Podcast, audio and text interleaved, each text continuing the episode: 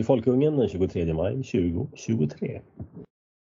Idag ska vi prata lite om en fråga, eller några frågor som kom in här för några veckor sedan. Ehm, som vi ska ta och beta av. Innan dess så en eh, sista påminnelse, sista utrop för Folkungatinget nu i helgen den 26 till den 28 maj. Med ett fullmatat program och en föredrag om eh, umgänge, god mat. Och eh, om du inte anmält det än så gör det nu. Sen är det för sent. Sven, du har tittat lite på de här frågorna som vi fick in från vad heter han? Pretty Boy kallar han sig på Twitter. Jag har i alla fall gått igenom dem för mig själv. Mm. Svarat på. Det, det, det, är frågor som är enkla att formulera men att svara. ja, vi kan det finns ju inga rätta svar här. Vi kan ju ge våra tankar och erfarenheter. Han ville i alla fall att vi skulle rikta ett avsnitt på 25 till 30-åringar. Och jag bara läser frågorna här så kan vi beta av dem sen efteråt. Böcker att läsa. Yrkeshögskola eller universitet. Länder att flytta till om man inte vill bo i Sverige. Hyra eller köpa bostad. Investera i aktier eller investera i sig själv. Var i Sverige man kan bo. Eller i Norden. Ehm, att göra värnplikt eller inte. Lära sig fler språk än engelska. Om sossarna tar makten vid nästa val ska man flytta. Och bra framtidsyrken. Det några av punkterna. Ska vi börja med eh, de lite praktiska sakerna här. Eh, han pratar om yrkeshögskola eller universitet. Ehm, bra framtidsyrken. Både du och jag är akademiker. Ehm, med eh, lite distans ändå, får jag säga att jag har. Till det hela. Ja, jag, jag, jag kan inte ens stoltsera med en Nähä, vad är du? Jag är ingenting. Du är ingenting? Nej, jag är ingenting. Ja, Okej, men du jobbar i akademisk miljö i alla fall? Jag jobbar i akademisk miljö men jag jobbar ju som jag hjälper de stackars akademikerna. kan man säga. Ja, ja, ja. ja, men det är bra. Då har vi två perspektiv här. Ehm, Men jag är ju fullständigt vaccinerad mot all, alla höga hästar som finns i, i sammanhang. Det, Mm. det, blir- det blir man liksom. du, du har i alla fall ingen eh, onödig respekt för den akademiska världen om man säger så. Nej, nej, nej, nej. nej. Jag har, ju, jag har lite högskolepoäng ska, ska, ska jag tillägga från en, en gång i tiden. Då. Men Ja, men du skulle kunna bli politiker och hävda att du är filosofidoktor eller någonting då. då. Göran Persson eller? Årets svensk, Refat El Sayed, också doktor. Allt vad det var. Ja, i alla fall. Eh, så vad ska man göra? Ska man eh, gå på yrkeshögskola eller universitet? Eller ska man, vad ska man välja för yrke? Det är egentligen en bra, en bra fråga, eller en bra ända att börja i. Är ju att fråga sig om just yrket. Eh, eller egentligen, det finns två sätt att se på det här brukar jag säga. Eh, det här med högre utbildning. Utbildning har två syften som jag ser det. Det ena är det rent intellektuella. Alltså jag vill förstå hur världen fungerar. Eh, och det var egentligen syftet med universitet en gång i tiden. Jag har inte tänkt att det skulle vara någonting som nödvändigtvis ledde fram till något yrke, något hantverk eller så. Utan eh, vi söker sanning. Vi söker förstå tillvaron och existensen och hur den fungerar. Och eh, sen det här med yrke, ja det var ju någonting som man ofta fick från sina föräldrar. Sin far då, om man var pojk. det var ingenting som man gick på högre lärosäten för att, ehm, för att lära sig. Men nu har man då blandat ihop det här naturligtvis. Så att nu för tiden går ju folk på högskola för att ta ett jobb på McDonalds sen i efterhand. Det har gått en oerhörd inflation i det här med högre utbildning. Um, och givetvis då på grund av ja, politiska ingrepp i det här. Man tror att man till en viss, till en viss del kan man väl skapa välstånd i samhället genom att folk utbildar sig eller får betald utbildning. Men eh, det blir lätt fel. Det utbildas liksom fel till fel områden. När man inte gör det liksom efterfrågat av marknad och med egna pengar. Det vill säga, jag kan gå och ta en, en utbildning som jag inte betalar för. Det spelar ingen roll om jag kostar massa pengar för samhället. När eh, någon annan får betala lärarnas löner och så vidare. Det finns ju extrema matchningsproblem idag, kallar man det väl. Mm. Jag ser tre, jag tror man, så här. Det finns, det finns tre bevekelsegrunder för utbilda sig oavsett det handlar om en utbildning. utbildning. Det ena är en, en försörjningsfråga. Hur ska jag få min Den andra är en slags självförverkligande aspekt. Vad man vill, vad man ropas av, vad man... Man vet ju att oavsett vad man Prata, jag tror att du har någon sån här autogrej på din mick. Så prata nära micken är tillräckligt högt så att den slår på. Det verkar som att den klipper lite. Okej. Okay. Uh, oavsett vad, vad man kommer arbeta med så vet man ju ungefär hur mycket tid man kommer lägga på det. 40 timmars arbetsvecka och så vidare. Den tredje aspekten det är ju att finnas, i någon mening finna sin plats i samhällskollektivet.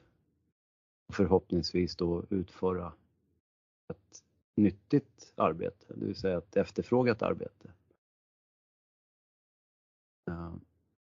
Och beroende på vilken av de här tre delarna man, man betraktar så kan man ju få lite olika svar på hur man ska tänka.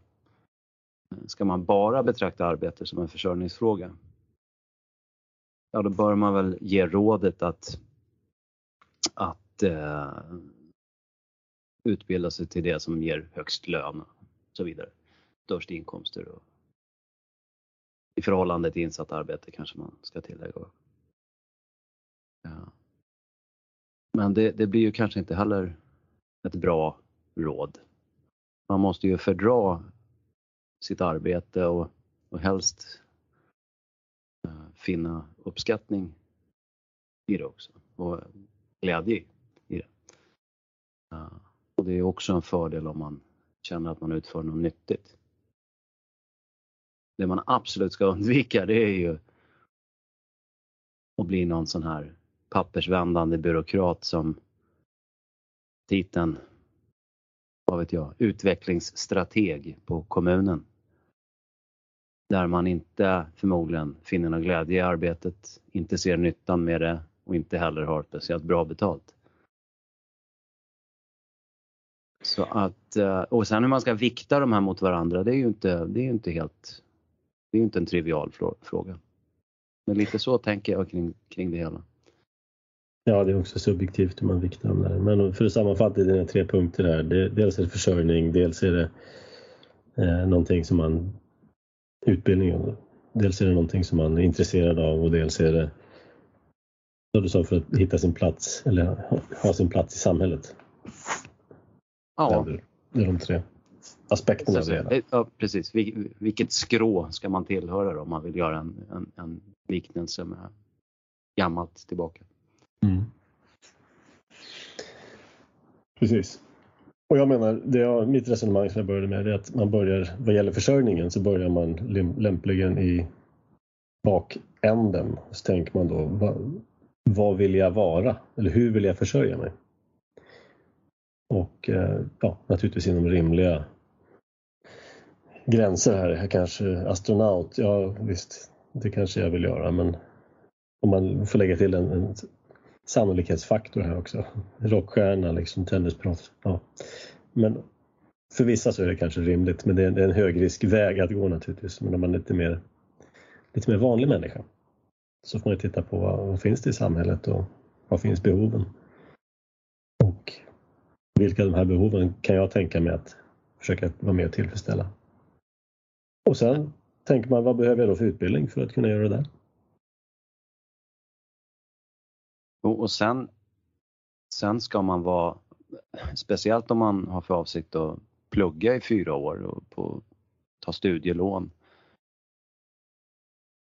Då måste man ju vara säker på att det man väljer är rätt.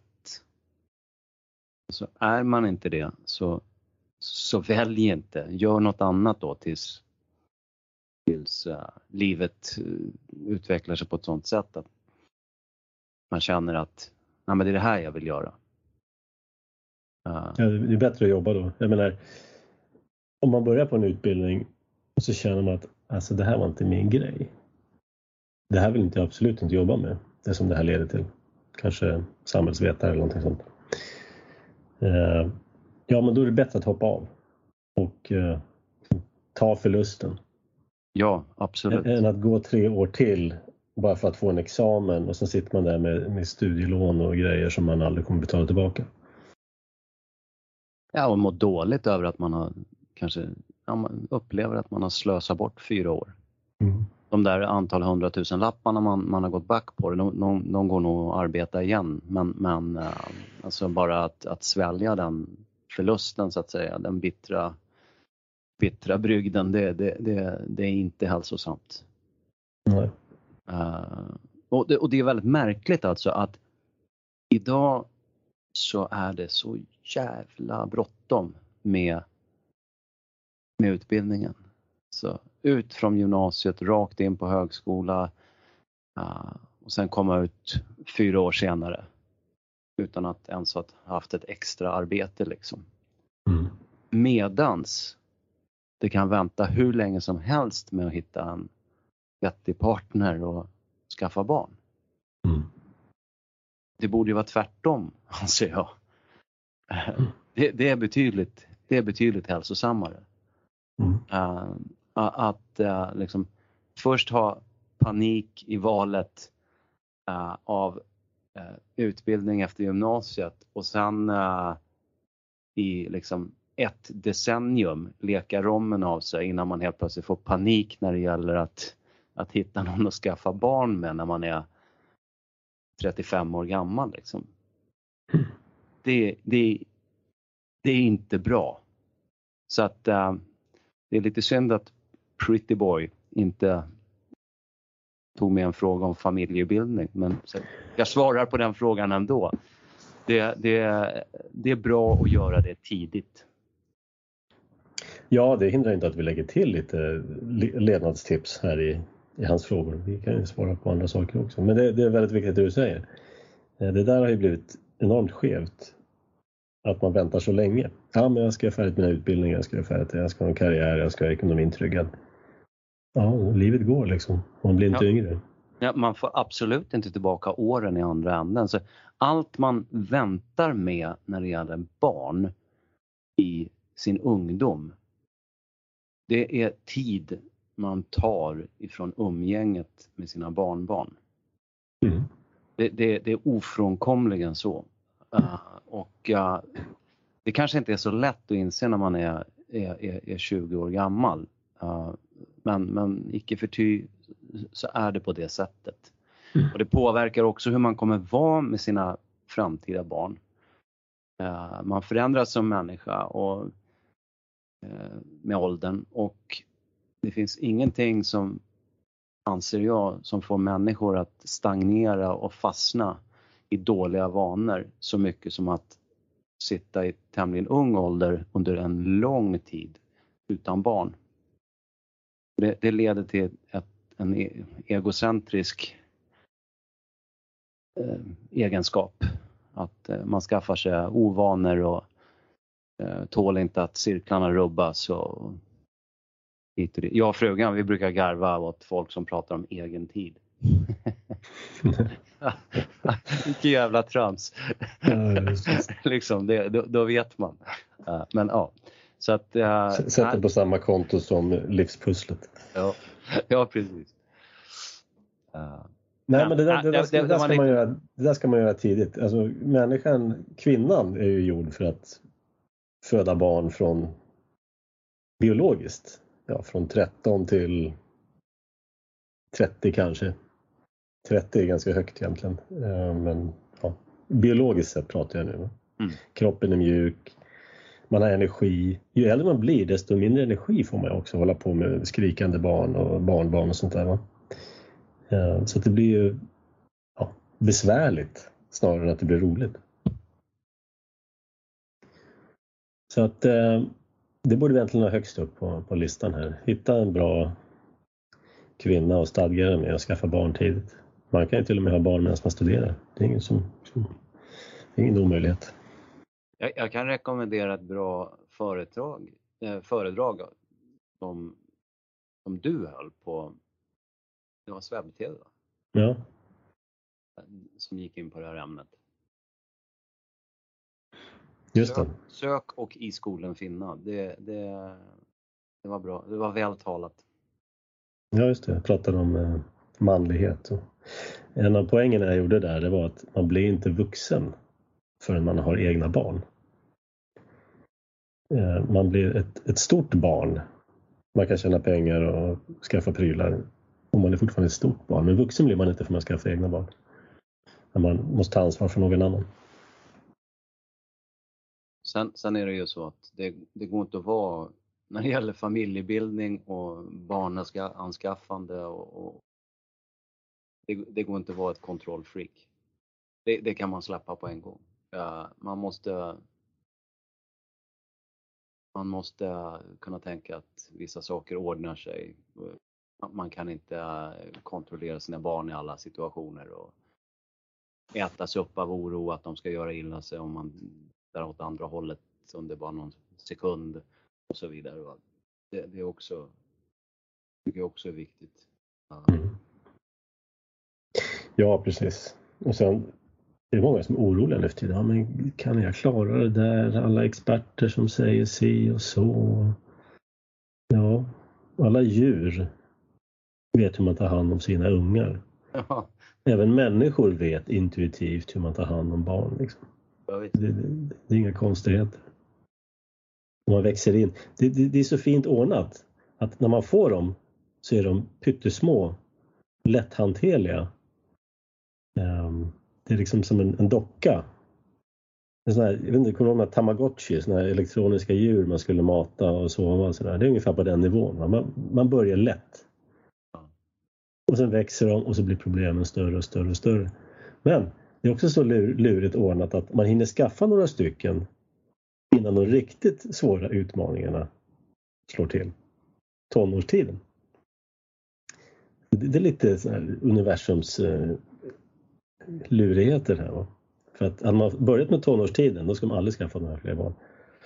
Men eh, man, man, växer in i det här så det, naturen är ändå snäll på det sättet.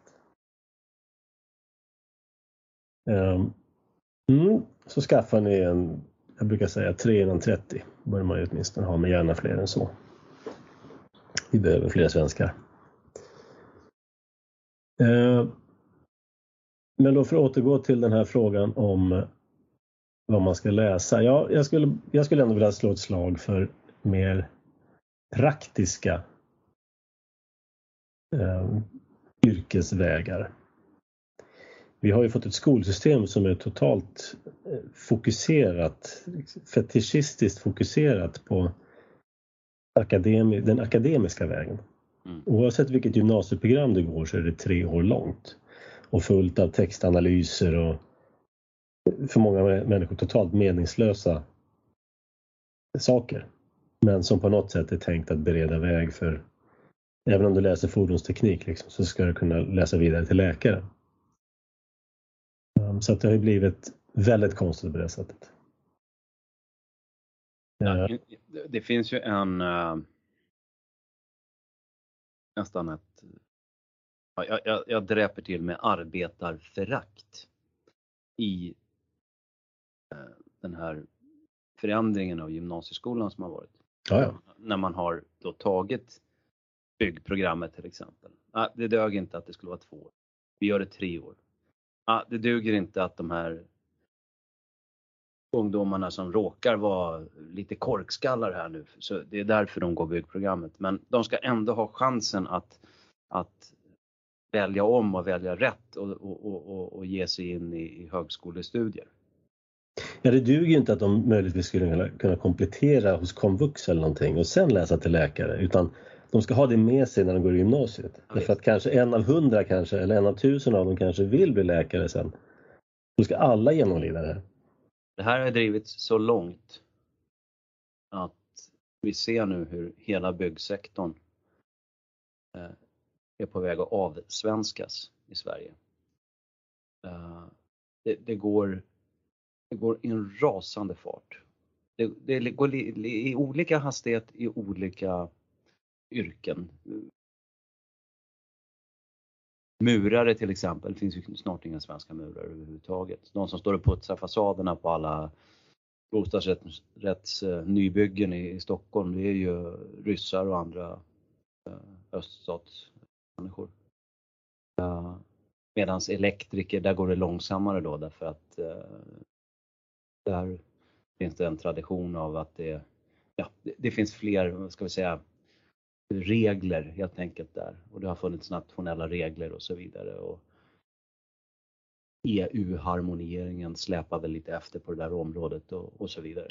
Men, men över hela linjen så, så håller det på att bli en utländsk syssla. Mm.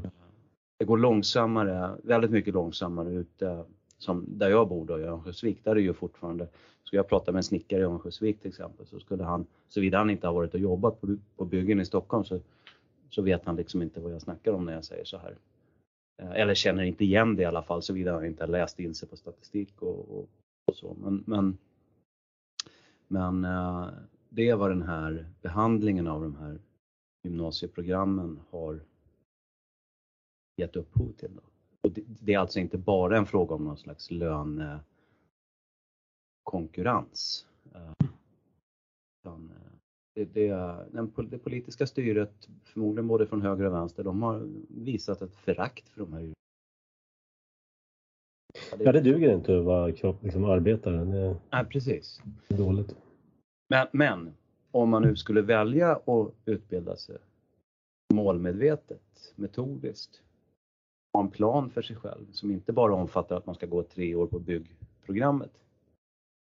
Eh, så, eh, utan dessutom en, en, plan för hur man kanske ska starta en verksamhet eller lära sig en speciell typ av byggnadskonst. Eh, så är det definitivt ett bra val. Så, där, där går det att tjäna pengar. Det går att tjäna pengar på en konstruktiv syssla som kan få utlopp för såväl teknisk som konstnärlig ådra så att säga. Så att för, unga killar så är det, är det, definitivt någonting. För den delen tjejer också. Uh, tjejer har ju lite svårare där för att de har ju blivit ännu värre behandlade. Uh, vårdyrken och så vidare. Va? Klassiska kvinnliga de, har ju inte hängt med i löneutvecklingen så att uh, det, går ju idag inte att rekommendera en, en ung tjej att utbilda sig, gå vårdprogrammet till exempel. Det är ju bara elände som väntar. Det finns ju bara en arbetsgivare så det finns ingen lönekonkurrens där. Så att, uh... Ja, lite, ja, det här bemanningskonkurrensen så att eftersom fackförbunden har svikit de, de är ju kontrollerade av socialdemokratin så att de har inte varit intresserade av att tillvarata sina medlemmars intressen på det här området. Då har, då har ju bemanningsföretagen kommit in istället när, när bristen har blivit på, undersköterskor och sjuksköterskor. Framförallt sjuk, ja, undersköterskor har, har, dit hän har man inte kommit än med, med bemanning där. Men det började med läkare, eh, stafettläkare i de delar av Sverige där, där det av demografiska skäl saknas läkare. Och nu har det ju blommat ut fullt när det gäller sjuksköterskor då. Så att då får ju de upp lönen den vägen. Men då sitter bemanningsföretagen och skär emellan på ingen nyttigt arbete alls så att säga. Uh, vilket skattebetalarna definitivt inte tjänar på eftersom hur den är så är sjukvården skattefinansierad i stora delar. Så att det är en, det är en eländig situation som har uppstått där för att å ena sidan så är det oekonomiskt att bemanningsföretagen eh, skär emellan och för oss som skattebetalare. Å andra sidan så är det tydligen enda sättet för sjuksköterskorna att få upp löner som motsvarar, alltså enligt principen tillgång och efterfrågan.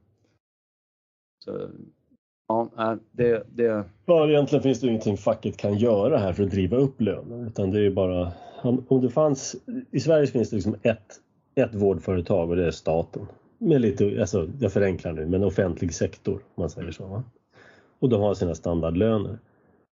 Eh, om du jobbar på ett företag så finns det liksom tio konkurrenter som du kan välja på och de bjuder upp duktiga anställdas löner. Och på så sätt så stiger lönerna med efterfrågan. Men eftersom det bara finns en arbetsgivare, den offentliga sektorn här, så behöver man inte driva upp lönerna. Och tydligen, nu, nu, kan jag bara gissa här, men jag gissar att det är så här att lön, det går på ett konto. Och där har alla någon slags gemensam lönestege. Och eh, från den kan man inte göra någonting. Men när man tar in stafettpersonal, då går det på något annat kostnadskonto. Och då kan man betala betydligt mycket mer. Ja, jag kollade, av en ren slump så kollade jag upp det här eh, helt nyligen för Region Västernorrland då, eh, som är, har kanske Sveriges mest illa fungerande vård. Eh, och de största finansiella, bland de största finansiella problemen. Jag tror att på 246 000 invånare så är prognosen att eh, sjukvården kommer gå back 700 miljoner det här året. Men jag kollade i alla fall vad, vad en sjuksköterska på akutmottagningen respektive kardiologen på Sundsvalls sjukhus, en bemanningssjuksköterska, får under ett nattpass. Eh, eller vad regionen betalar för det, förlåt. Vad hon får det vet jag inte, men vad bemanningsföretaget fakturerar. Och det är 1200 spänn i timmen. Eh, ex moms. De mm. betalar, de betalar ju ingen moms regionen så att, tror jag i alla fall. Jag är osäker på hur det fungerar. Men, men, men före moms 1200 spänn i timmen. Och då är man ju liksom, det är ju advokatnivå på det hela. Uh, det, det, det...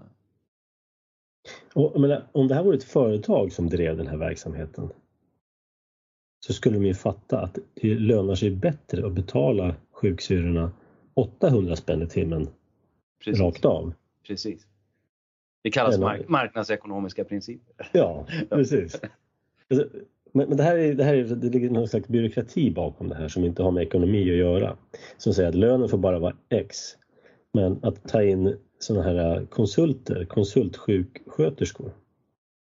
Det, det går på ett annat konto så där kan vi betala tre gånger så mycket. Det gör ingenting.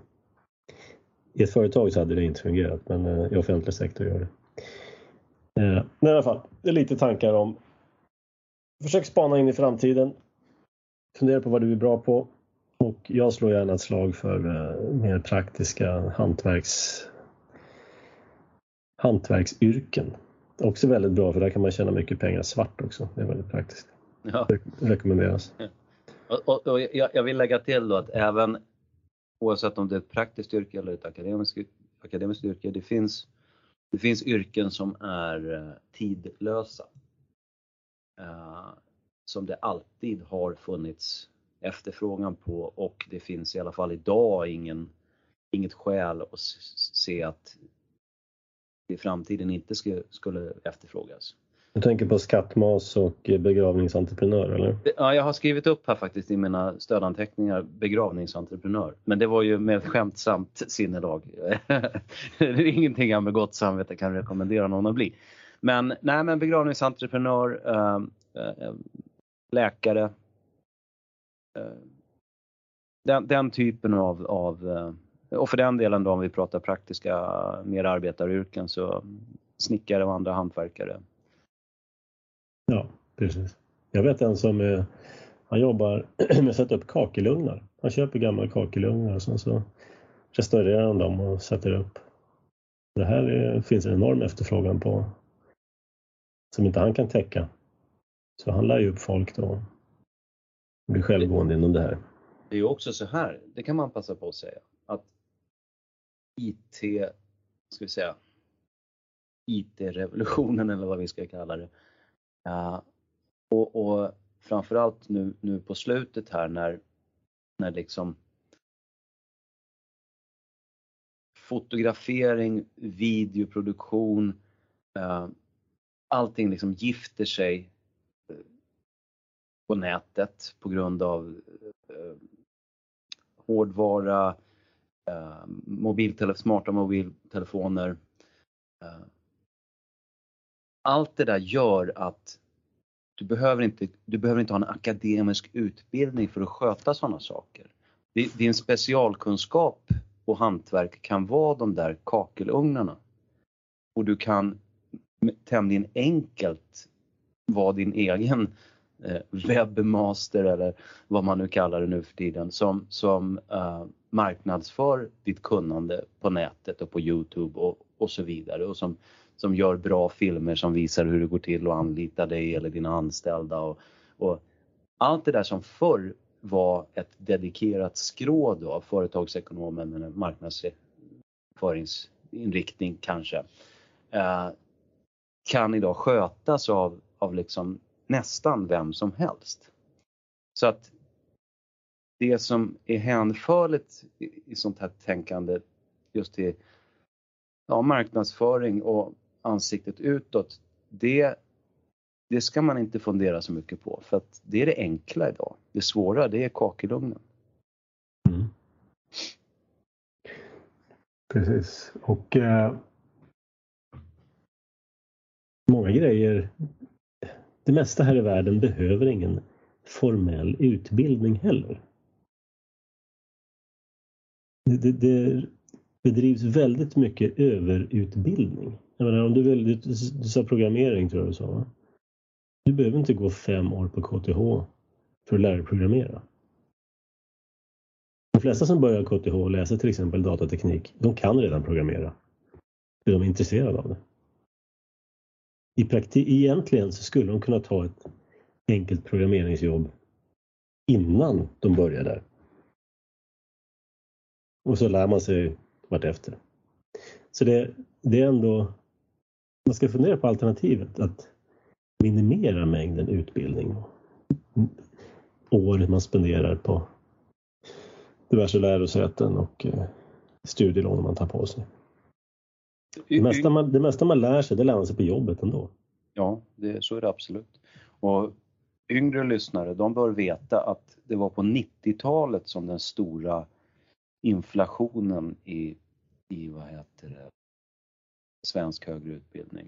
Framförallt då inom de tekniska ämnena och vetenskapen. Det var då den kom. Det var på, eh, precis. Ja, alla, alla skulle helt plötsligt uh, bli civilingenjörer, lite hårdraget. Dels så gjorde man, man gjorde sig av med så småningom tvååriga ingenjörsutbildningar. Eh, de blev treåriga istället och eh, jag vet väl om det finns fortfarande det gör det nog idag. Ehm, man, eh, man expanderade antalet platser inom en rad olika utbildningar. En konsekvens av det är ju att alltså begåvning, studiebegåvningsfördelningen i samhället ändras ju inte. Och vill man då ta in fler så, så, så, måste man helt enkelt sänka kraven i utbildningen för att få igenom uh, liksom, ja vad ska vi säga, begåvningsreserven då som, som, som man tar in. Uh, det är ofrånkomligt och det har också skett. Och, och, jag kan säga efter att ha varit så pass länge på, på KTH att det är inte samma sak idag civilingenjör som det var förr. Nej, men jag, jag gick ut 95 tror jag, KTH. sen gick jag tillbaka, sen återvände jag några år, ett par år senare, bara ett par år senare till en av mina institutioner där. Jag skulle prata med en gammal lärare. För jag behövde något intyg. Så. Och eh, ja, det var, kan det ha varit 97 då. då. Och han nästan, liksom, nästan grät liksom. Han förklarade vad som hade hänt bara de senaste två åren. När man hade gjort då KTH till ett liksom, arbetsmarknads sysselsättningsprogram. Mm. Man öste in folk som knappt kunde räkna. Så att eh, jag tror att de nu, har jag hört ryktas, att de har liksom introduktionsmatematikkurser på KTH när de går igenom det som man skulle lärt sig i gymnasiet då. Ja, det har man haft länge. Oj, Ja, okay. Alltså, så dålig, så mycket har man fått att sänka kraven för att få igenom alla de här folken. Och sen när arbetsmarknaden lättade, ja då hade man ju då massa infrastruktur och uppbyggt så då fick man ju fylla på med kineser och annat folk istället. Då. Så kom vi in på det ämnet som vi brukar prata om vid andra tillfällen. Men I alla fall. Mm. Ska man gå högre utbildning då rekommenderar jag inte att man gör det annat än för läkare, ingenjörsutbildningar, eh, andra specialämnen om man nu är hågad åt juridikhållet, eh, viss ekonomi. Eller om man bara helt enkelt vill gå till universitetet för att man vill förkovra sig i ett visst ämne. Det är också en, en giltig ursäkt så att säga. Men det finns mycket tramsutbildningar som inte har på universitet att göra. Sånt ska man undvika. Så är det. Det fanns faktiskt också en väldigt bra gymnasieutbildning förr i världen som hette fyraårig teknisk. Där man då i stort sett läste naturvetenskapliga linjen under tre år och sen så sista året så läste man ett ingenjörsvetenskap, produktion och sånt så man kunde komma ut och jobba som gymnasieingenjör som en sån titel hette. Den tog man naturligtvis också bort. Vill man bli ingenjör då ska man gå fem år. Mm. Ja, det var lite om utbildning och eh, yrkesval. Värnplikt, ska vi? Ja, det kan vi diskutera. Jag har gjort värnplikt. Du har gjort värnplikt? Ja. Jag ville inte alls göra det när, när, på den tiden. Mm. Vad gjorde du för något? Jag var radiotelegrafist i, uppe i Boden. Okay. Först på utbildningsregemente och sen sista tre månaderna i arméflyget. Ja. Alltihopa är slaktat och borta. Jag var i luftvärnet i Norrtälje. Man byggde om eh, regementet sista, ja, några år efter och sen så la man ner det. Statlig logik. Ehm, ja, nej, det, jag var också kluven. Men ändå, ja, jag uppskattade det ändå när jag var där sen. Det var ändå en härlig känsla liksom att få ett dödsvapen i handen och liksom, nu är det din plikt att försvara ditt land och våra friheter. Jag skrev, jag skrev en liten litet stöd här innan. Och skrev mm. så här, värnplikt? Frågetecken. Ja, bara fördelar. Om Sverige är värt att skydda så är det en moralisk plikt. Om Sverige fallit därhän att det är ett straff och hån att utbilda sig militärt i regimens regi så är det av personliga skäl ändå värt att göra det. Dessutom får man då studera det militära på nära håll. Det vill säga i det sistnämnda fallet då så att säga sin fiende. Uh, så att nu hamnar jag ju hos Säpo här inser jag. Men uh, skitsamma då. Ja, men, bara, bara om du talar om vem din fiende är, då har du inte sagt det. ja, men, uh, ja, men alltså regimen då. ja, ja, just det. Just det. det var ju faktiskt så många kommunister på, i alla fall så som Jan Guillou har beskrivit det i vissa böcker. Då. De, de ja, typ 60-70-talet. De skulle ju liksom göra värnplikten för att för att bli utbildade. Man skulle ju trots allt göra revolution eh, i framtiden och då, då, var det ju, då var det ju bra om man hade militär utbildning. Uh, men men uh, så tänker inte jag utan jag, jag, jag tänker att Sverige är, vä är värt att, att skydda. Och uh, värnplikten kan även ha, därför är det en moralisk plikt att göra det. Uh, men sen kan det även för en själv som individ vara, vara fördelaktigt. Kan helt enkelt lära sig saker och ting. Och det ser även bra ut i ett CV. Om man vill vara så trivial. Ja, jag är lite mer kluven faktiskt. Ehm, och det har ju att göra med... Eh, alltså jag gick in i hemvärnet här för några år sedan. Och eh, jag gjorde en övning och sen pallade jag inte mer. Alltså inte fysiskt, men mentalt. Eh, och det hade att göra med att jag jämförde den upplevelsen med den som jag hade när jag gjorde värnplikten då på 90-talet. Och eh, ja, det, var, det var sönderfjollat helt enkelt. Um, och sen är det det här med hela den här NATO-grejen. Um, nu för tiden, än så länge så kan man ju inte då i uttagen då till, du har ju skrivit om det där också. Mm. Man kan inte bli uttagen till NATO-tjänst. Ännu. Eh, men det där kan ju ändra sig med tiden. Och gör det det, då ska man vara lite försiktig med värnplikten. Eh, men unga män, ja, jag tycker man det är, det är en bra erfarenhet att hantera ett vapen, få lära sig lite grann om militär taktik och strategi. Hur funkar det här? Krig kommer alltid finnas hos oss, med oss som människor. Eh, och det är bra att kunna förstå hur det fungerar. Det är bra att förstå att de här sakerna är farliga. Det här är saker som gör ont. Vi ska, sånt här måste till varje pris undvikas. Eh. Man kan, man, man kan ju utvidga frågan faktiskt, eller vi kanske kan lägga till, bilägga frågan som sådan att, att, äh,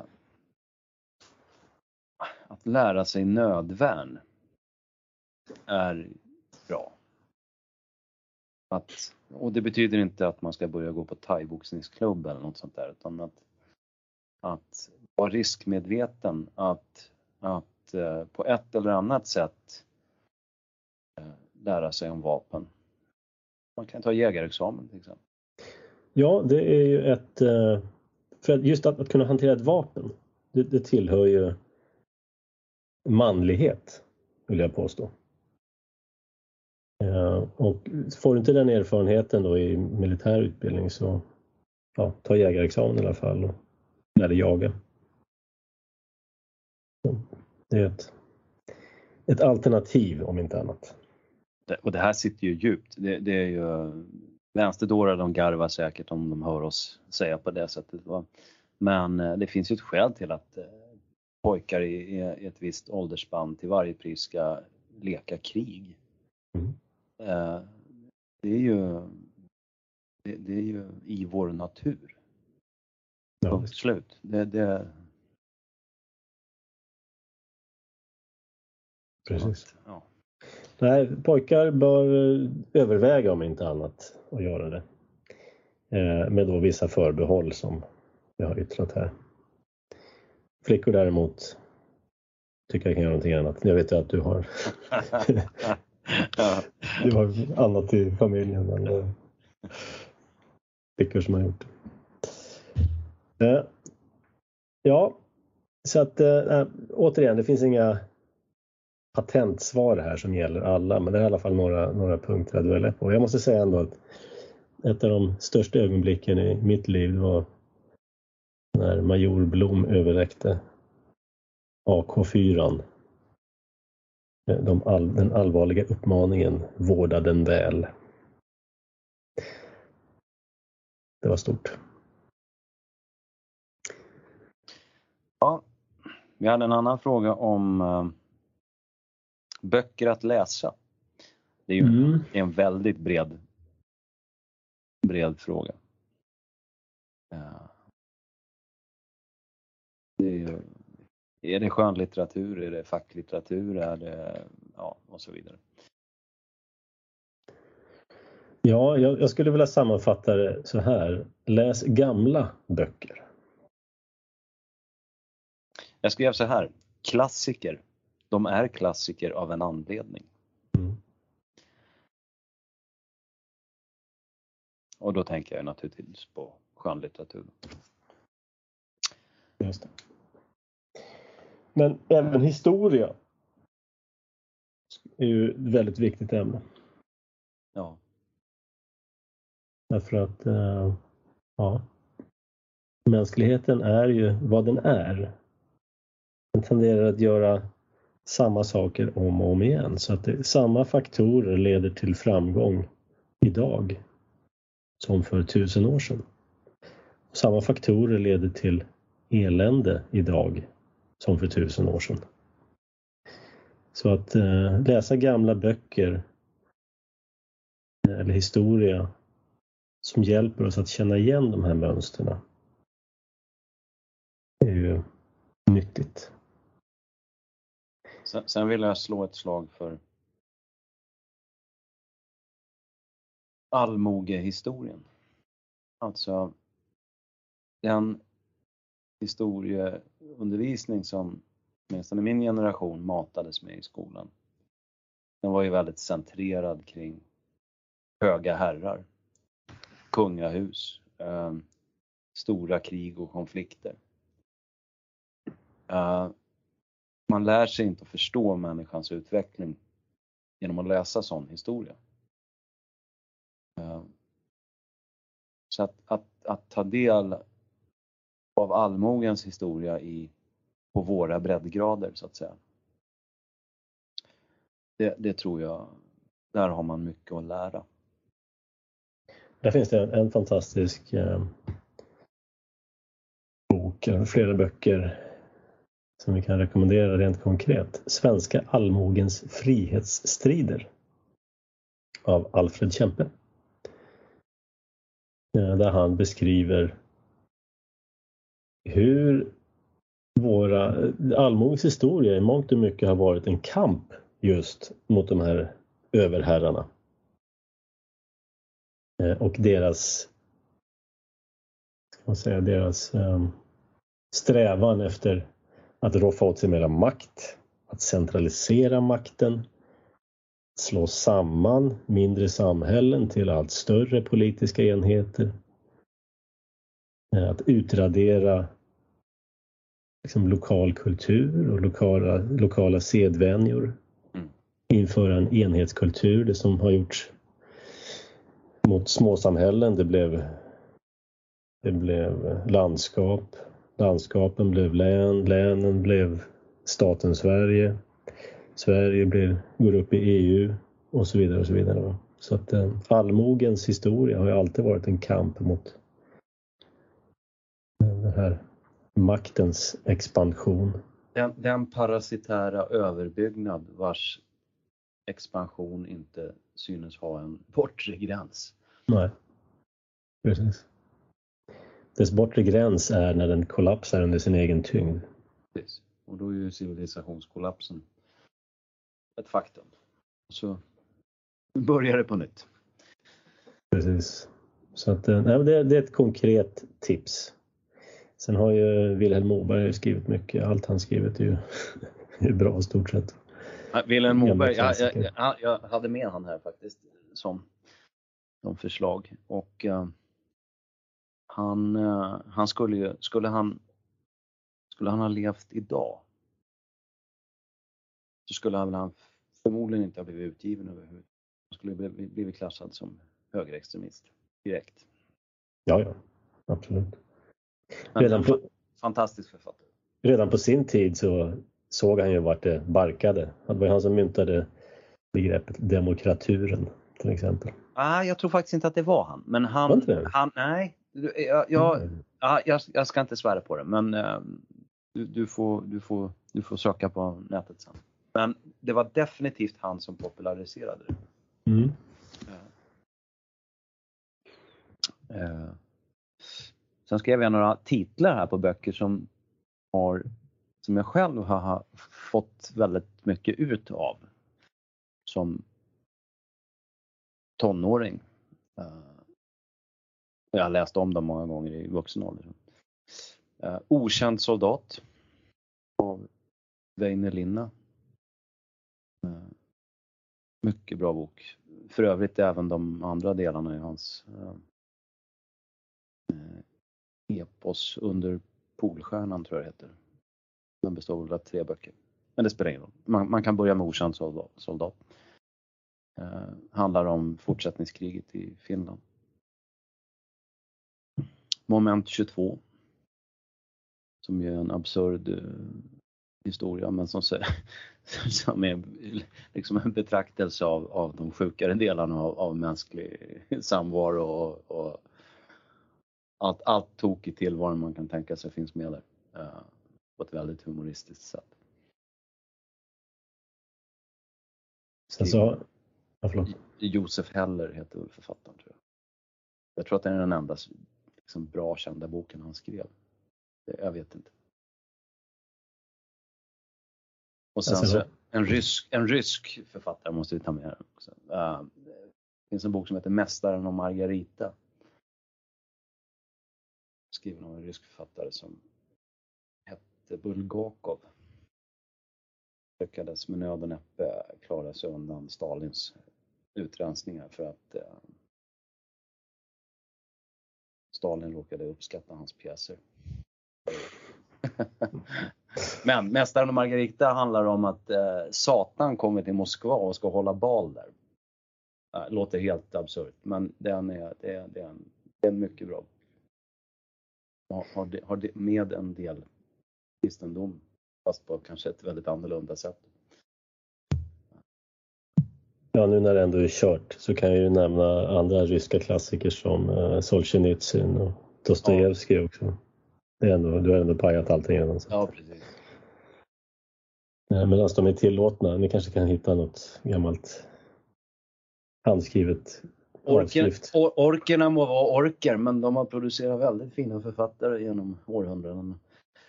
Eh, Precis. Orklitteratur. jag gillar orkmusik också.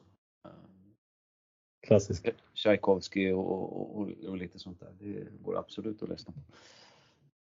Sen har vi ju andra klassiker som eh, de här dystopierna som man måste läsa. De klassiska dystopierna 1984. ehm, Det sköna nya värld. Och eh, Fahrenheit 451. De här ingick ju på något sätt i, i läroplanen när jag gick i skolan. Men jag vet inte om de, de kanske inte är tillåtna längre.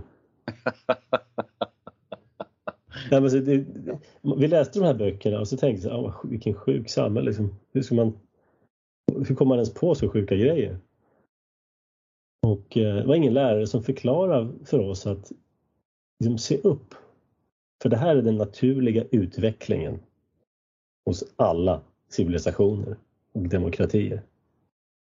Det hade varit kul att få höra. Men jag tror inte lärarna själva förstod det. Men... Jag- måste lägga till också Tintin i Kongo samt Pippi i Söderhavet. Ja, just det.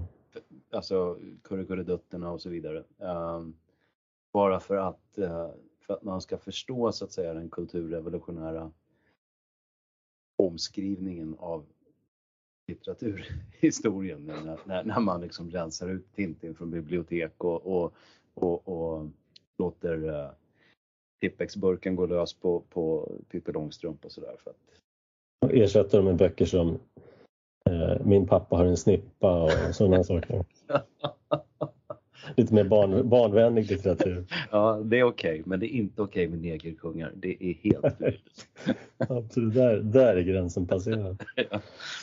Nej, men det, liksom, det, gamla böcker som sagt. Faktiskt var det någon som frågade mig häromdagen. Ja, jag har ett fyraårigt barn här. Vad ska, har du tips på vad vi ska läsa?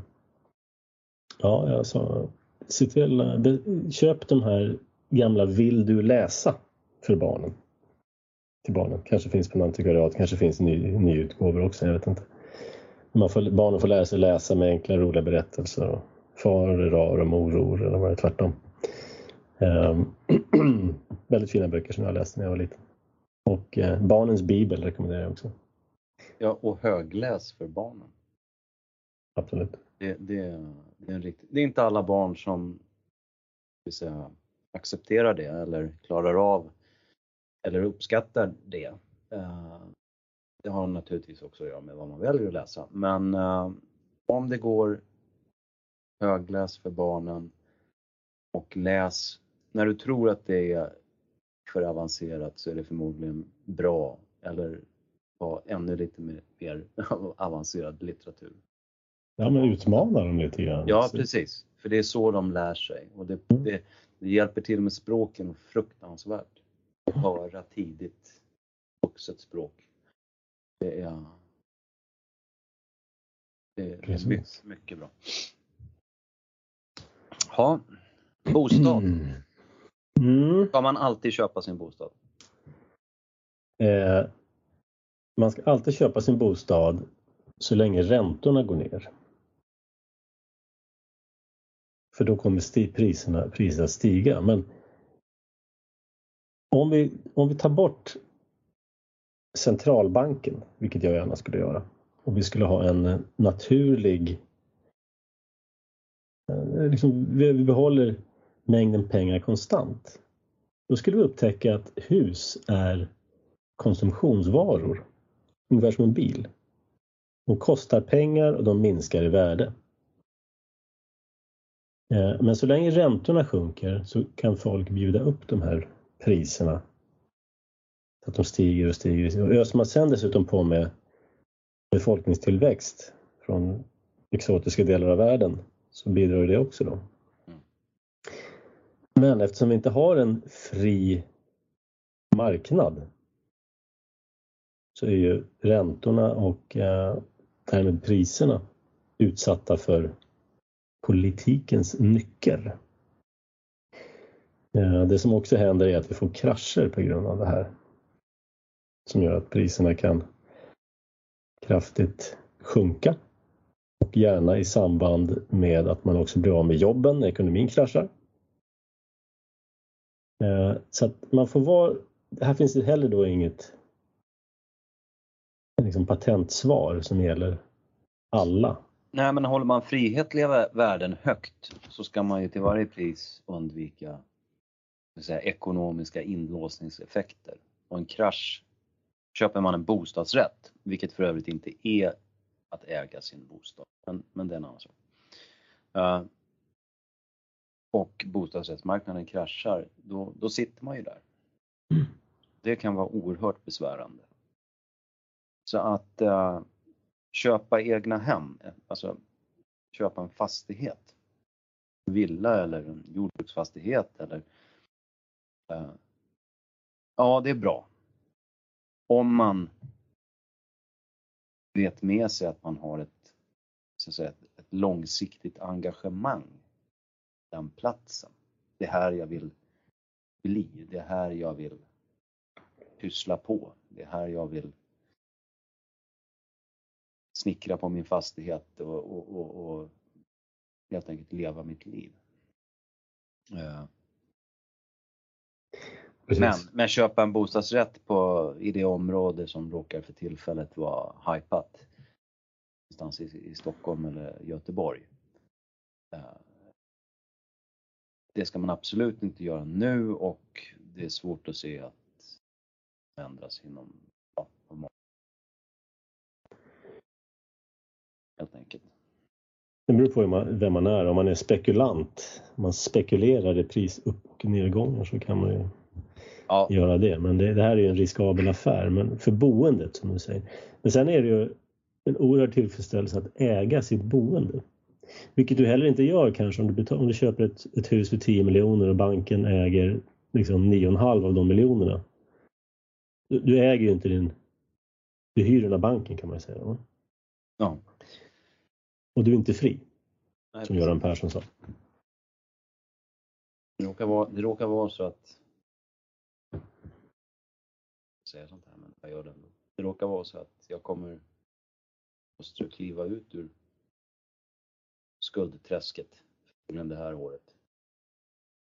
Grattis! Ja, det känns väldigt bra och då, det, då kan man fråga sig, jaha men ja, har ni arbetat stenhårt? Har ni jättehöga löner? Ja, vi tjänar ju bra, det gör vi, men vi tjänar inte så bra att man blir, blir rik på att arbeta. Uh, du har spekulerat i bitcoin? Nej, jag har aldrig sysslat något speciellt. Jag har ägt ytterst få överhuvudtaget inte ägnat mig åt spekulativa. Men det finns en helt överskuggande sak som har gjort det här möjligt för oss. Det är faktiskt ett, i någon mening, asketiskt leverne. Eh, inte på det sättet att vi har varit snåla, men vi, vi har bott trängre än andra. Vi har inte gapat över för mycket. Har aldrig hållit på att spara ihop till massa svingdyra utlandssemestrar för hela familjen.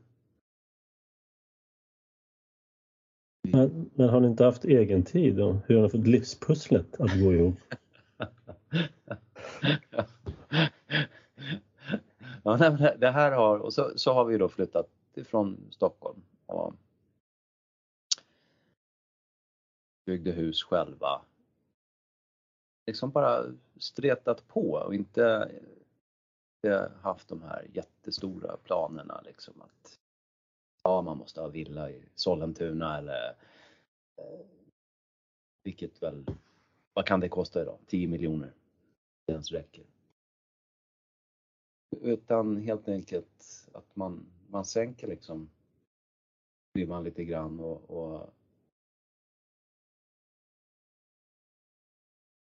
Ska man göra så? Jag vet inte. För oss så har det varit en fruktansvärt god affär. Det, det är helt enkelt så. Mm. Vi, har, vi har sluppit alla de här jättelånen och så vidare. Nu, nu kan vi liksom slappna av.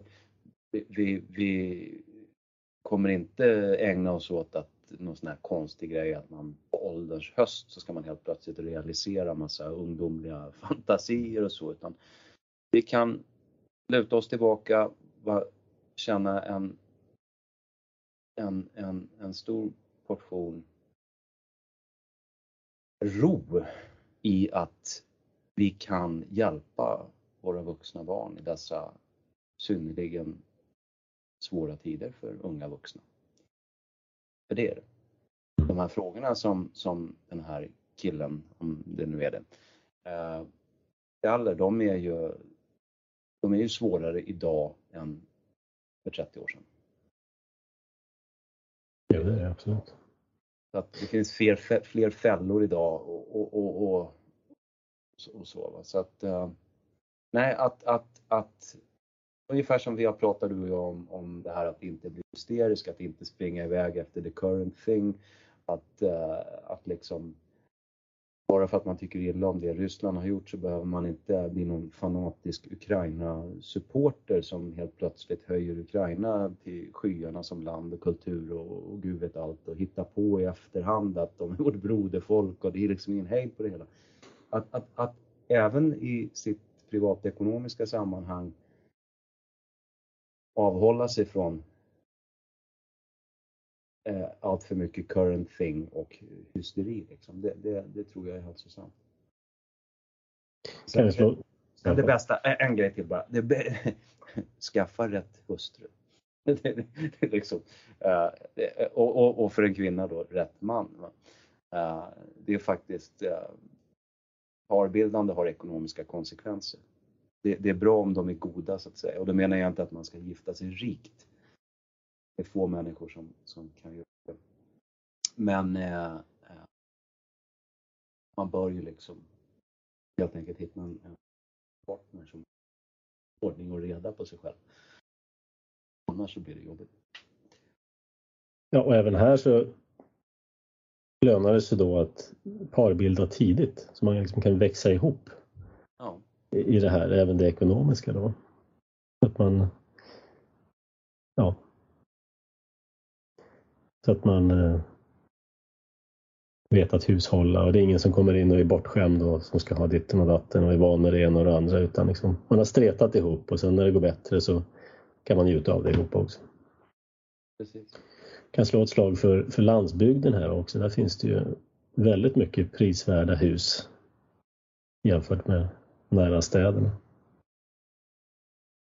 På landet så är det också längre från centralmakten och därmed friare på många sätt. Mentalt friare också.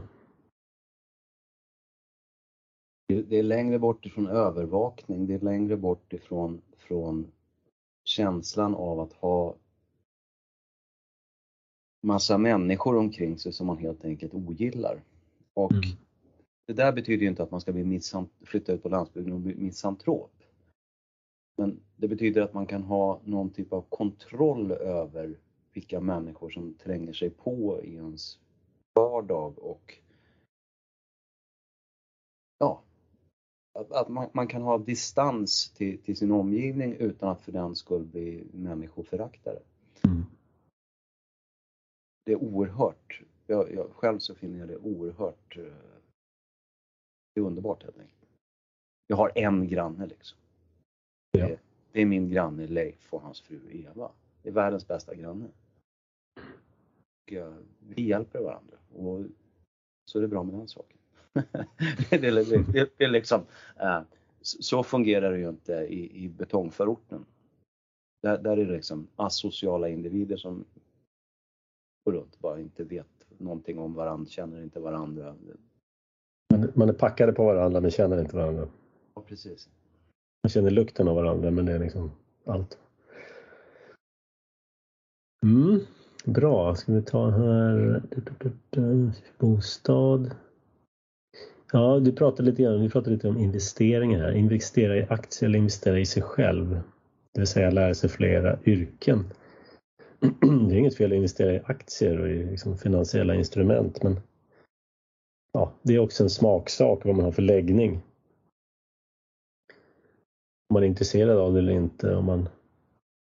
Det finns massa olika stilar att investera i kortsiktigt, långsiktigt eller aktier eller någonting annat. Så att det är svårt att säga generellt. Jag skrev här för mig själv, sparande i aktier är alltid en spekulation i framtida ekonomisk utveckling. Med tillägget att alla inom citationstecken kan inte vinna på aktiesparande om inte rejäl ekonomisk tillväxt råder. Och evig ekonomisk tillväxt är inte möjlig. Så att det, det, ja, det är väl en, en var lite försiktig på det området. Sen, sen tycker jag det är jag gillar ordet placera bättre än investera. För att om jag genom mitt egna arbete och flit ansamlat visst kapital. Då, om jag använder ordet placera, i min, i min föreställningsvärld så betyder det att jag vill sätta det kapitalet någonstans där det behåller sitt värde. Men om jag uttrycker mig investera, då förväntar jag mig att få avkastning på det. Och uh,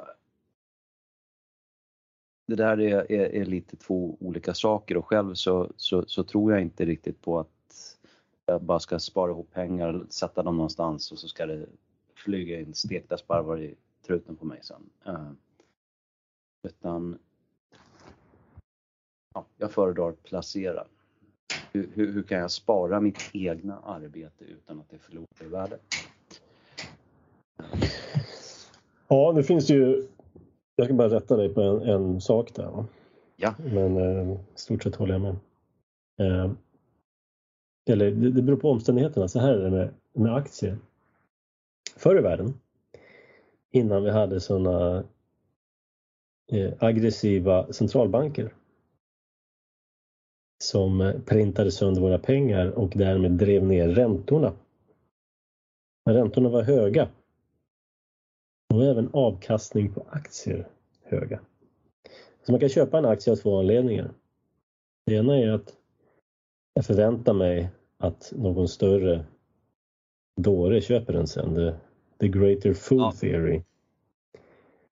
Eh, liksom spekulativt, jag tror att den här kommer gå upp av någon anledning. Den andra anledningen är att jag vill få utdelning, jag vill få del av företagets utdelning. Mm.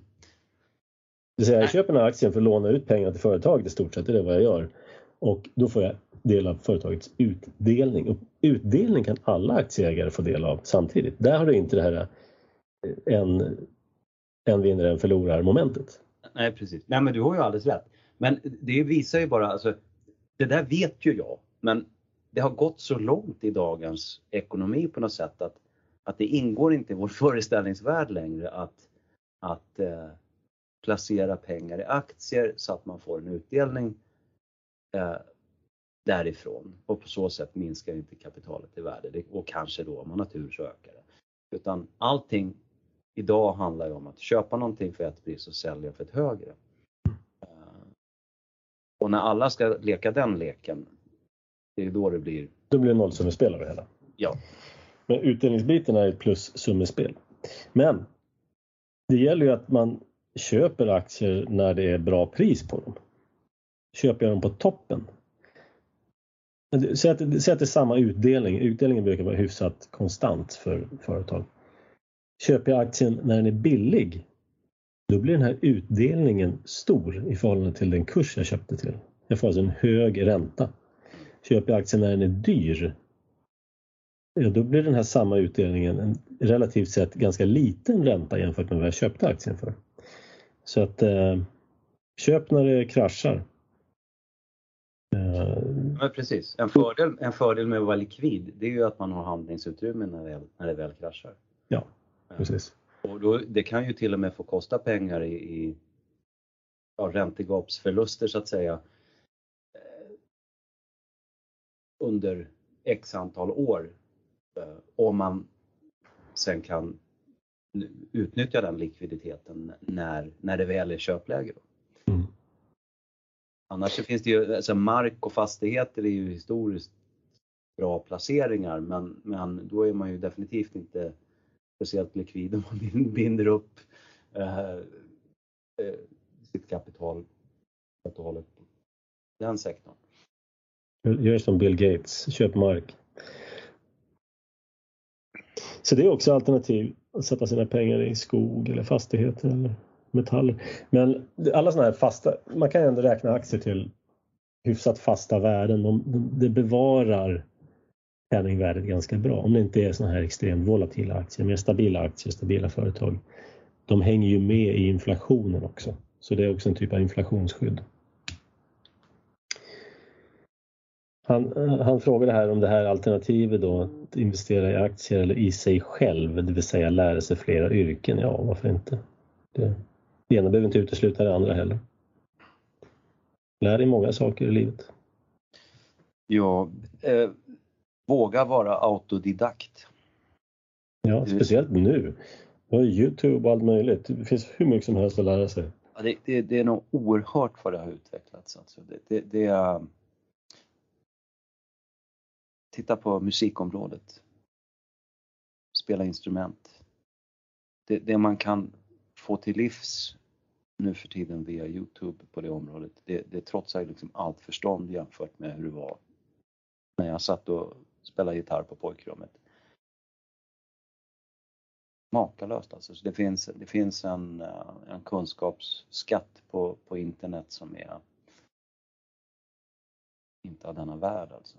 Ja, det finns inom alla ämnen. Bygga hus, ja, bygga liksom elektronik, bygga raketer, bygga bomber, på sig.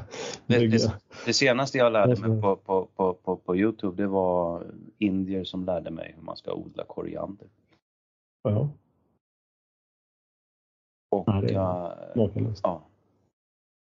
Egentligen förstår jag inte vitsen med att gå på gå i en skola överhuvudtaget längre. Va? För allt finns där och de bästa lektionerna, bästa föredragen finns där och man kan skippa resten. Egentligen skulle man ha en skola där man går dit och gör ett prov och så får man ett betyg. Liksom. Det, det, är allt. Sen lär man sig resten på. Det, det har väl aldrig varit så viktigt egentligen som nu att skolan går tillbaka till att undervisa i de klassiska ämnena. Eh, liksom läsa, skriva, räkna. Eh, det mesta annat idag kan man lära sig själv helt enkelt. Ja, men du, du måste ju lära dig värderingar. ja. Värdegrunden kan du inte lära dig på Youtube. Du måste... Du måste, liksom, ja. du, du måste utbildas i sexualitet också. Just det, alla former av sexualitet. Jag, när var, var det möjligtvis i var det på högstadiet som man hade sexualundervisning? Jag tror det. Ja, det, var det. det ingick i biologin och biologi det läste man när man började på hög, högstadiet. Jag, jag, jag, tänker liksom, ta, ta, ta tjejer och killar som börjar på högstadiet idag och, och tänk vad de har tagit del av på internet. Om, om, om sexualundervisning ser ut idag ungefär som den gjorde förr liksom så. Ja, det, det, vad ska man säga? Skolan försöker hänga med. oh. Det här var i högstadiet och det var biologilärarens stora skräck att hålla den här sexualundervisningslektionen. De skulle ha en lektion var tror jag, som man fick, eller två kanske. Mm. Vi hade någon, eh, någon gammal RFSU-tant eller något sånt där så att hon var ju väldigt härdad. Det var inget problem för henne. Okej. Okay. Ja, vi hade en Susanne hette hon, hon löste det lätt. Hon bjöd in RFSU, två lesbianer som kom dit. Förklarade och sen så det här liksom fastnade hos mig. De önskade att deras barn skulle bli lesbianer också. Tyckte inte nu. För det första, hur ska de få barn? Och för andra, varför, varför önskar man det? Jag kunde, liksom, jag kunde inte riktigt fatta, men det var, det var innan värdegrunden hade slagit igenom. Ja, barn kan de väl skaffa. Jag har en väldigt enkel inställning till det här med, med, med homoadoption och alltihop. Att, uh, det är bara dravel. För övrigt så är adoption väldigt tvivelaktigt. Uh, det är en bransch helt enkelt. Som är obehaglig. Uh, men hur som helst, eh, homosexuella de får skaffa barn som alla andra gör. Så det spelar ingen... liksom offra sig. Ja, men det spelar ingen roll vad man har för sexuell läggning. Vill man ha barn då måste man träffa en person av motsatt kön som vill också ha barn och kan tänkas skaffa barn med dig. Ja, hur, huruvida man har, har på sexualundervisningsspråk samlag eller inte, det, det är ju liksom eh, människor som är homosexuella och vill ha barn, de, de kan skaffa barn. Och många, är många, vissa gör det. Eh, förmodligen rätt så få. Eh, Gardell till exempel. Eh, så att, att, att det ska finnas någon sån här eh, specialfil för dem att adoptera eller få, få bli inseminerade på sjukhus eller klinik eller så vidare. Det där är, det är bara helt oförståeligt. De, de kan väl bara göra precis som vi heterosexuella gör. Hitta någon att skaffa barn med. Mm. Man får helt Man... enkelt offra sig då, om du nu ser det på det sättet. Jag tror för övrigt att det få, jag tror att det är mycket färre homosexuella som vill ha barn än vad man låter påskina i den offentliga debatten. Så är det säkert. Det är en liten högljudd minoritet som Exakt. låter och tror, vill få oss att tro att alla tycker så. Ja, lära sig fler språk än engelska var en fråga. Jag tycker absolut. Vi behöver komma bort från den här äh, anglosaxismen. Hollywoodismen. Lär dig tyska, lär dig franska, lär dig italienska, lär dig ryska, lär dig spanska. Um, absolut, det är ett nyttigt sätt att komma in och förstå andra människor. Kulturen. Jag håller på att lära mig ryska. Jag, jag, jag, tror, eh, jag tror så här att har man fallenhet för det och intresse, framförallt intresse, så är det ju naturligtvis en bra, bra sak. det är bildande, det är kontaktskapande. Eh, och ger en inblick i någonting som är stängt för oss andra så att säga. Vissa språk kommer ju garanterat vara yrkes, alltså kommer ge möjligheter till inkomst. Ryska och kinesiska. Alltså, utvecklingen gentemot Ryssland gör ju att det kommer att efterfrågas väldigt mycket rysktalande pålitliga personer. uh, och de kan man liksom inte hämta i Ryssland. Det är helt enkelt en massa svenskar som måste lära sig ryska. Uh, kinesiska, alltså Kina, Kina är ju den verkliga faran, inte Ryssland. Det skrev jag för övrigt om väldigt tidigt. Just det. Den gula faran är den större faran. Uh, Kina har ju till skillnad från Ryssland världsherraväldes ambitioner. Sen att de framförallt använder krig för att nå dit. Spelar mindre roll. Det är ju ett äckligt samhällssystem, ett kontrollsamhälle. Liksom social scoring och massa andra äckelpäckel. Allt det som en regim inte ska ägna sig åt, det håller de på med. Uh, men de har kommit långt och de kommer komma ännu längre. Det kinesiska är, är, det kommer finnas stor efterfrågan på det. Men så vill jag lägga till att om man nu tycker att det är, är jobbigt med språk. Det, det är inte så att språk är någonting som kommer enkelt för alla människor. Inte ens för människor som i övrigt kanske är högpresterande och jätteduktiga på matematik eller vad det nu kan vara. Eh, så vill jag faktiskt säga till dem att de ska inte känna liksom dåligt samvete eh, över det eller känna att oj, oj, nu missar jag någonting här om jag inte eh, stångar mig blodig med ett språk till. Uh, varför då då? Jo, därför att har man jobbat som jag har gjort så har man träffat en extrem massa professorer och andra väldigt uh, framgångsrika akademiker i högskolevärlden som pratar en engelska som närmast kan beskrivas som en rotvälska. uh, du vet, som knappt gör sig... Jag har jobbat hela dagen idag med en kinesisk uh, kille, jag på att säga. Jag tror man får säga man nu för tiden, han har blivit äldre.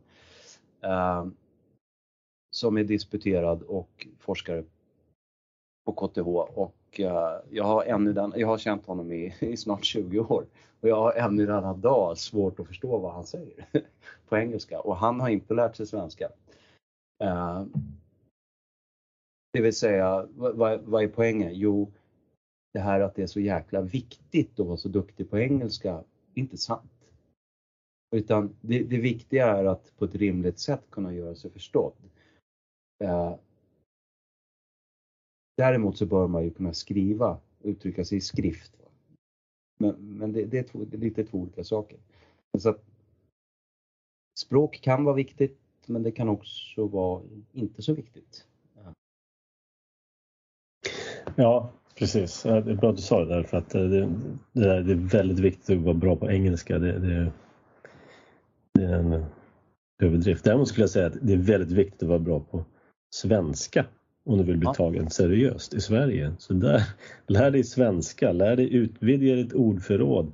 Sluta blanda in massa engelska ord överallt när du pratar. Det finns fullgoda svenska ord. Um, och uh, ett annat sätt att få inblick i andra kulturer och folk, väldigt enkelt. Du tittar på lite filmer som har tillverkats då i de länderna och de kulturerna. Det behöver man inte du får också en inblick i hur andra folk fungerar och tänker och hur det ser ut och så vidare. Enkelt sätt som alla kan, alla kan göra. Jag fick en liten aha-upplevelse här om veckan när jag bytte ifrån från eh, iPhone till Android. Uh, och då har jag haft iPhone i två år eller något sånt där. Och så bytte jag tillbaka till en Android-telefon. Och så började jag söka efter vissa vissa, jag kollade recensioner på lite olika mobiltelefoner och jag kollade vissa tekniska grejer och sökte på Youtube då efter typ tutorials och, och recensioner och, och så här. Och fick helt plötsligt en sjuk mängd med indiska träffar. Uh, som jag liksom inte har sett tidigare därför att då har jag, då har jag varit i min iPhone-bubbla. Och uh, iPhone är för dyr för den indiska medelklassen drog jag slutsatsen då. Medans det finns en herrejösses massa eh, uh, herrejösses massa Android-telefoner som, som, som eh, efterfrågas då. Uh, som har ett mycket lägre pris. Och uh, det här var liksom det var som en okänd värld att kliva in i alla de här indiska väldigt proffsiga eh, klippen då på, på, på, på Youtube om, om, om vad heter det? Ola Gurkmeja. Ja, det också finns det ju. Men, men, men just att, att uh, de är liksom de, de, de är på väg i kapp helt enkelt om man säger så. Världen är under förändring och uh, uh, ja. ja, det var en liten utsvävning. Mm. Jo, det händer saker. Vi får nog, det här välståndet som vi tar för givet, det, det är bräckligt. Helt klart. På tal om det så är väl den sista punkten här. Om sossarna tar makten vid nästa val, ska man flytta? Jag måste ställa frågan, sossarna har väl makten nu? Ja, alltså, ja, precis. Du, du har alldeles rätt eh, makt är ju inte endast eh, vem som väljs av riksdagen till regeringschef. Eh, man, makt återfinns ju i myndigheterna, i domstolsväsendet. Eh, och även om sossarna förlorade förra valet så, så är det nog helt riktigt att säga att de fortfarande har makt. Ja, och de som sitter där idag, det är ju inte, vad är skillnaden mot dem och de blåa sossarna och de röda sossarna? Det är inte jättemycket. Jag, skrev, jag tycker jag fick till det rätt bra. Jag skrev så här. Sossar eller borgare spelar ingen större roll. Borgerligheten är endast bromsmedicin, inte en botande kur. Just det. Så att, äh, nej det kommer ju inte, alltså. Äh. Man stretar emot lite grann men det går åt samma håll ändå. Ja, precis. Mm.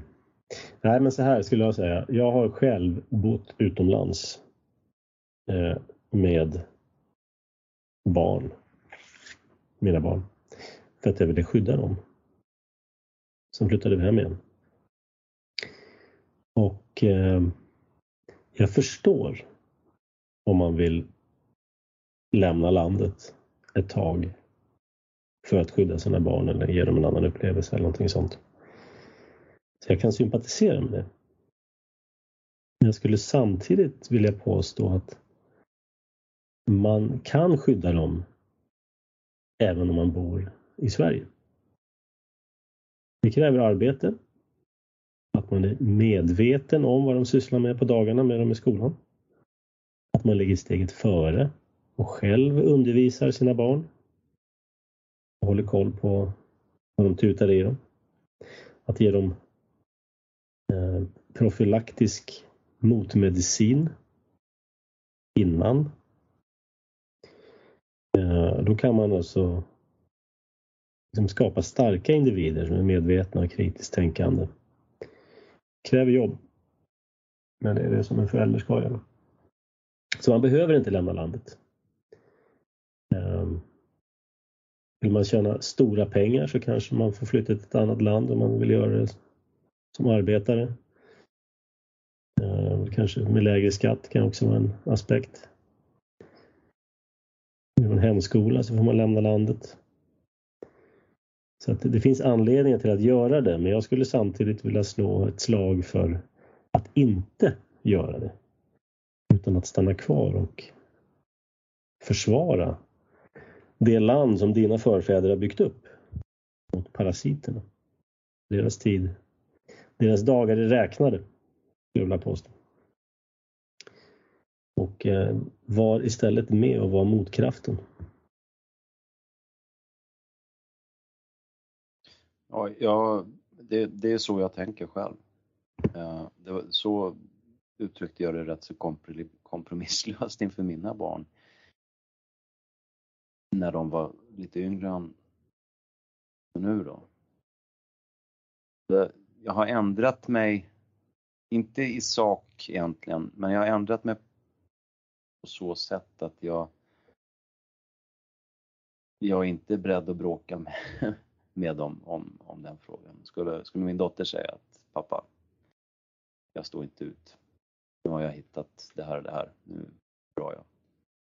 Så jag skulle inte klandra henne för det idag. Alltså, det, den känsliga frågan är just barnen och den otroliga hjärntvätt de utsätts för i det här systemet.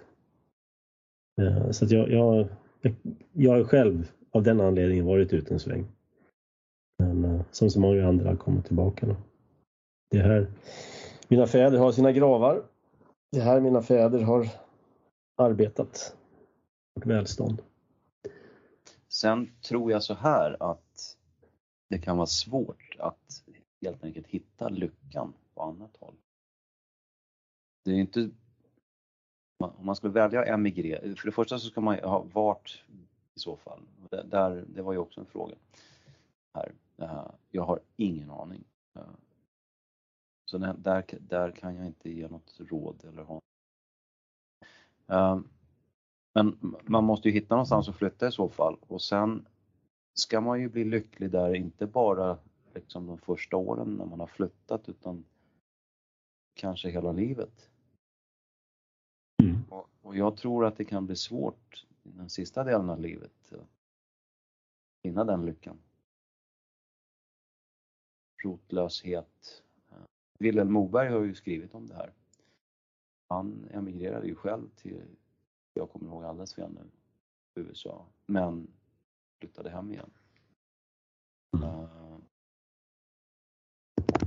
Det finns ju scener i, alltså, ja, invandrar, Utvandrarna, invandrarna, böckerna, där har man ju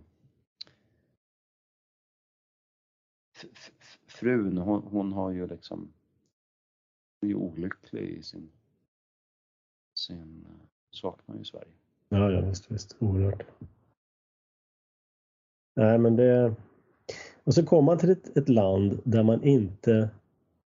Man är en främling där. Man, ja, du är inte del av det.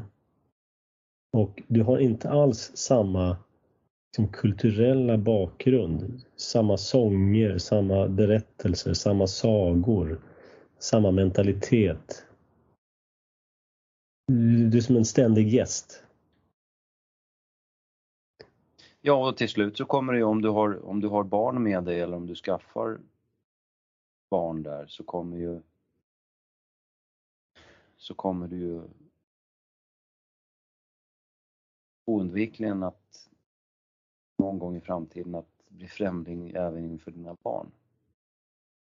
Uh, eller du riskerar det i alla fall. Alltså,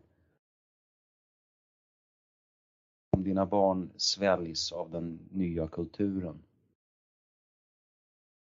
så, så blir det ett avstånd mellan dig och dem. Där, där, där de är liksom flexibla och böjliga. Speciellt om man tänker eh, land som USA då som inte, där det inte finns något gammalt på sätt och vis. Eh, det här är ett invandrarland. Föränderligt. Alltså är väldigt föränderligt även inrikes så att säga, där, där städer har byggts upp och passerat en höjdpunkt och sen går under liksom. Där, där, där det finns också en tanke om att self-made man och arbete så kan man lyckas. Där, där, där är risken ännu större att man blir liksom gammal relikt från det gamla landet så att säga. Mm. Så att jag, jag, tror att det behöver inte bli så, men, men eh, jag tror att jag, jag har aldrig, sådana här svenska amerikaner, det har jag aldrig riktigt Nej, det har inte slagit klang hos mig. Den som sitter nere i Portugal och minsann bäst vet hur man ska göra här hemma i Sverige, det är inte heller någonting som jag är direkt imponerad av. Uh, men samtidigt så behöver man ju inte vara sån bara för att man, man, man kan ju välja och migrera och kapa band. Alltså det är olika för olika personer. Vissa, band, vissa personer kan kapa banden och navelsträngen. Uh, och andra kan det inte. Jag har svårt att göra det. När jag bodde, när jag, när jag bodde i Amerika då så tyckte jag allt kändes fake. Finns inget genuint, det finns ingen historia. Om, om någonting är hundra år gammalt där så bara åh jättegammalt. Jaha, här hemma har vi grejer som är liksom i min lilla, mitt, mitt lilla samhälle där jag växte upp, där vi en kyrka från 1200-talet. Liksom. Och det är inget, det är inget speciellt. Mm. Allt sånt saknar jag. Sen är det ju så att om man lever i ett förhållande då är ju det här ett beslut för två personer. Det gör ju saken oändligt mer komplicerad. Det kan ju sluta i personlig tragik som är, är där den ena parten trivs väldigt väl i det nya sammanhanget och den andra inte gör det. Det är riktigt, riktigt. Ja, precis. Att, uh, jag vill nog säga att man, man, man ska helst inte umgås med sådana tankar utan det är både moraliskt vettigare och förmodligen enklare att försöka finna en, sin, sin, sin plats på jorden här hemma. Jag skulle i så fall rekommendera att man kopplar av nyhetsflödet och politiken därför att den stora det mesta i sitt liv det lever man hemma, nära. Um, tillsammans med sin familj och sina grannar, sina intressen. Sin trädgård, sin jakt, sitt fiske.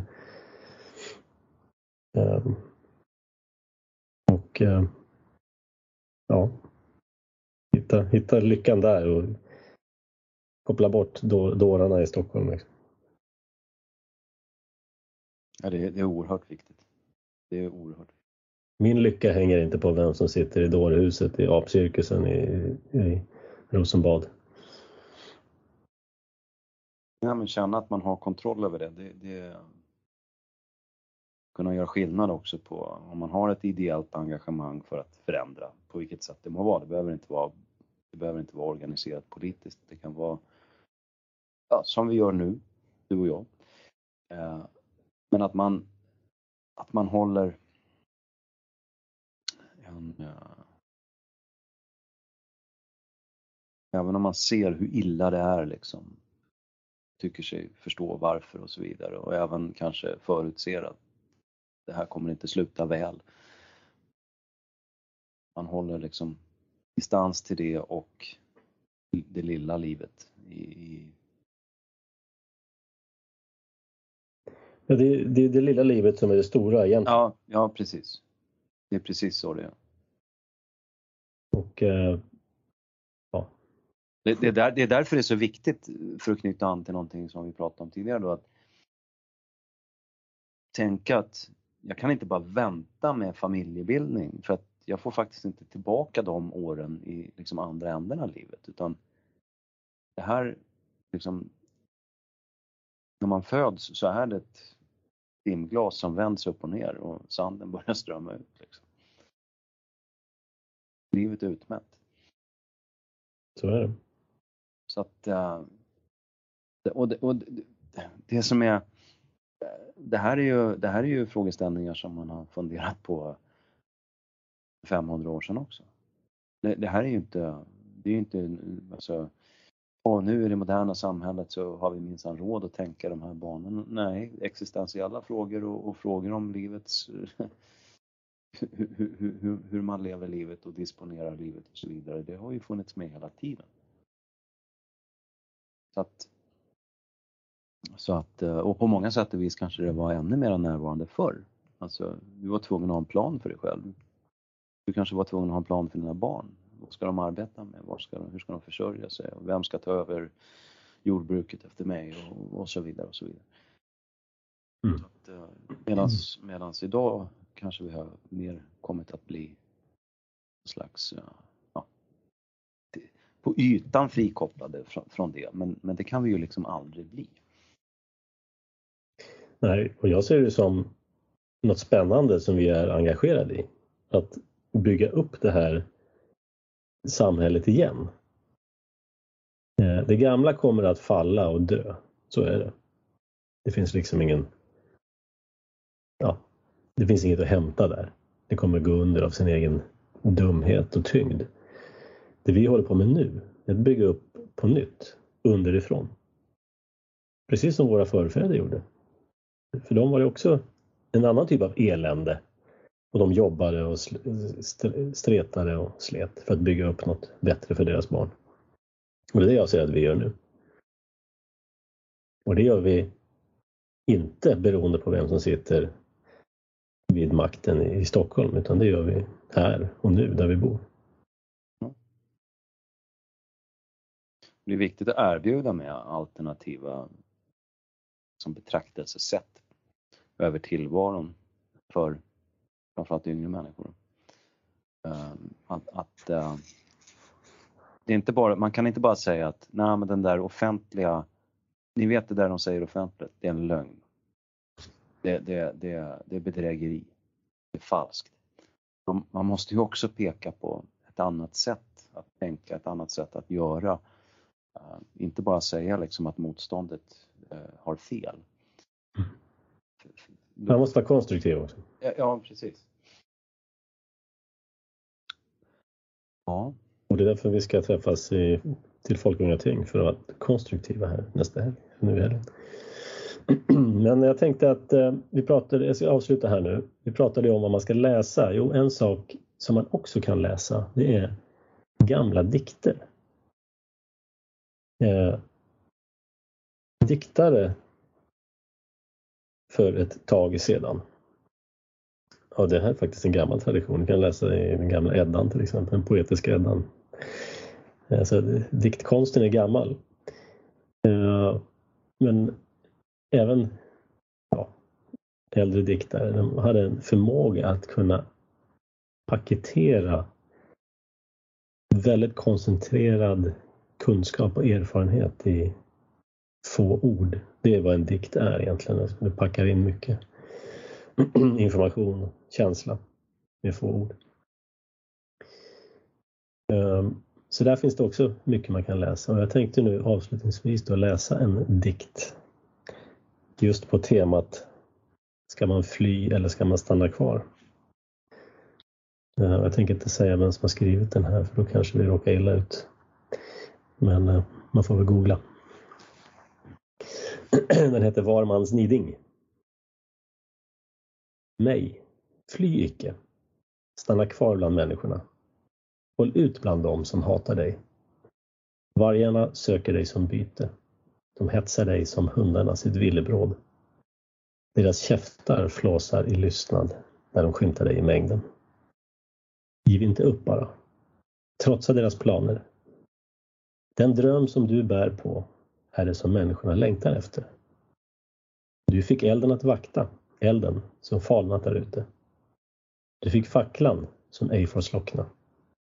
Om du vacklar är allt förgäves. Om du sviktar ska din dröm gå under. Vägarna ska likgiltigt bära dig. Furorna ska sjunga utan att se dig. Bergens fjärrsyner ska håna dig och forsen ska vägra trösta dig. Du som fick den stora uppgiften men svek den. Du i vars händer de mångas längtan lades. Din plats är bland människorna. Du ska stå mitt i strömmen, där lidelserna virvla och hatet suger. Till strid föddes du. I strid växte du upp.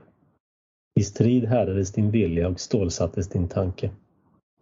I strid ska du fullfölja din uppgift, du som aldrig kan lösgöra dig ur greppet. Ditt ödes grepp, att bära fanan vidare mot soluppgången.